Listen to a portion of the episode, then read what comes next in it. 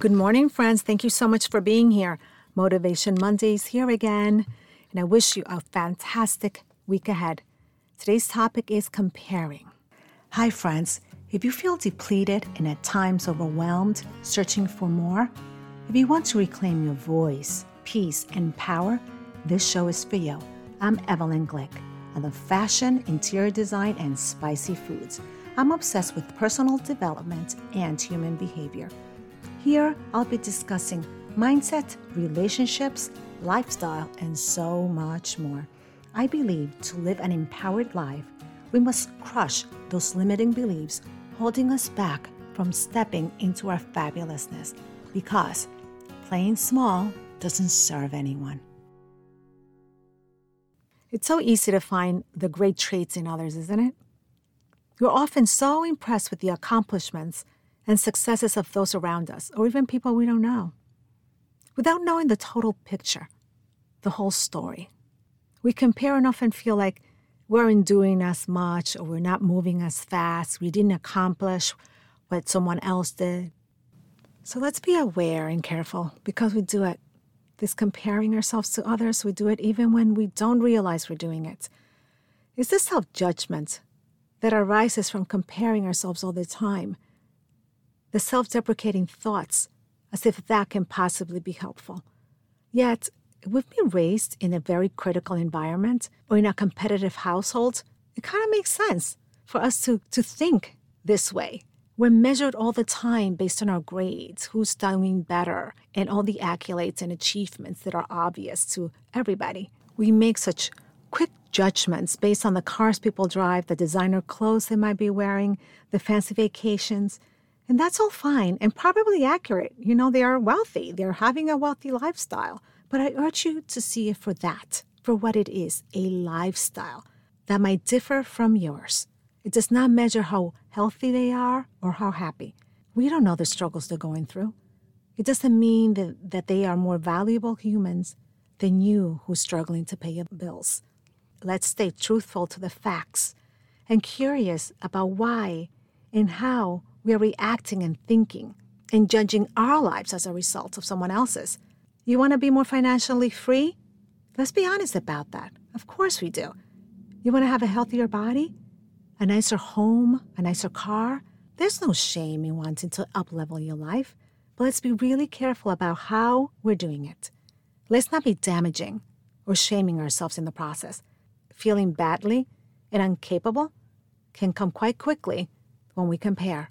I invite you, dear friend, to stay curious about what you see in others and what you want in your life. You would be surprised how much you admire someone who isn't as fulfilled as you may think they are. They might be having the material things, but really struggling in something else their inner peace, a fulfilling relationship. We don't know.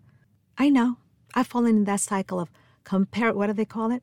Comparisonitis or something like that. How absurd, right? I mean, from a very early age, we measure how well we're doing based on a standard set by someone else. And society is pretty cruel here. We are successful if we fill in the blank, have a certain level of accomplishments, money in the bank, possessions, etc. But we know so many successful people that aren't happy at all.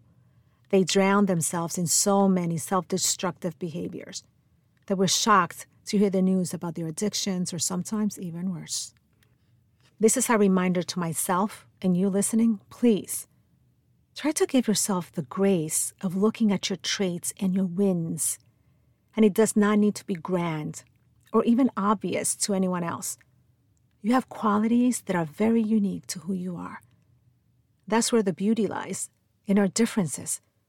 I'm not saying don't praise those you admire or the people that you respect and look up to. I'm saying if the feeling that comes up for you is self judgment and you feel small, then it's time to redirect that because it comes directly from a comparison place. And who or what you're supposed to be is not based on somebody else, it's your own worth. And it's time to give yourself a good dose of praise too, in self love and compassion. That's the medicine to diminish that desire to compare. What you have done this far to come to where you are? Only you know. Your deep pain that you might not be sharing with others. Plus, you know, you don't know who's looking at you and feeling like they're behind, thinking that your life is perfect and that you have it all together. People, nobody has their entire life together all the time, even if it appears that way. It isn't. We're looking from a distorted lens of comparison, and we only know a small portion of their story. We don't know what's going on inside their heads and in their hearts. Even when our lives is pretty damn good, we still have stuff that comes up, both internally and externally. Think clearly and openly about what your life and your needs are based on who you are. I invite you the next time you compare yourself to give yourself a moment and recognize what you have done with what you had to deal with. I'm sure you might find your own successes, however small they might be. It's time to celebrate you. And hey, you know what? It's still happening. The opportunity for growth, both internal and external, it's a process. Be your own cheerleader. Be passionate about what you want. It's wonderful that you get to try tomorrow, to reinvent yourself if you want to, to create what works for you based on your values, your needs, your desires, and the life that you have and that works for you. Do you? Let's be grateful for what we have and what we've done. Let's take our shortcomings with a grain of salt and do what is best for us not based on somebody else's life. Now, here, my affirmations to start your week without comparisons. As I always say, take these and use them if they're aligned. Otherwise, make your own. Affirmations are wonderful. Number one, I am grateful to be different. Number two, the people I admire serve as inspiration, not to put myself down. Number three, I do things on my own timing. We all move at our own pace. Number four, I remind myself it might look perfect, but everyone has their own struggles. Number five, I praise myself and refuse to compare myself to others. Number six, everyone's journey is different. I take the path that's best for me. Number seven, I work on what needs to improve in myself for my own personal growth. Number eight, I celebrate my wins even if they're small. Number nine, I only need to set goals that measure up to my values and nobody else's. And number 10, I release the need to be like anyone else and find my own brilliance. Thank you so much for listening, friends. I wish you a wonderful week and remember to honor who you are and live your fullest expression because playing small doesn't serve anyone.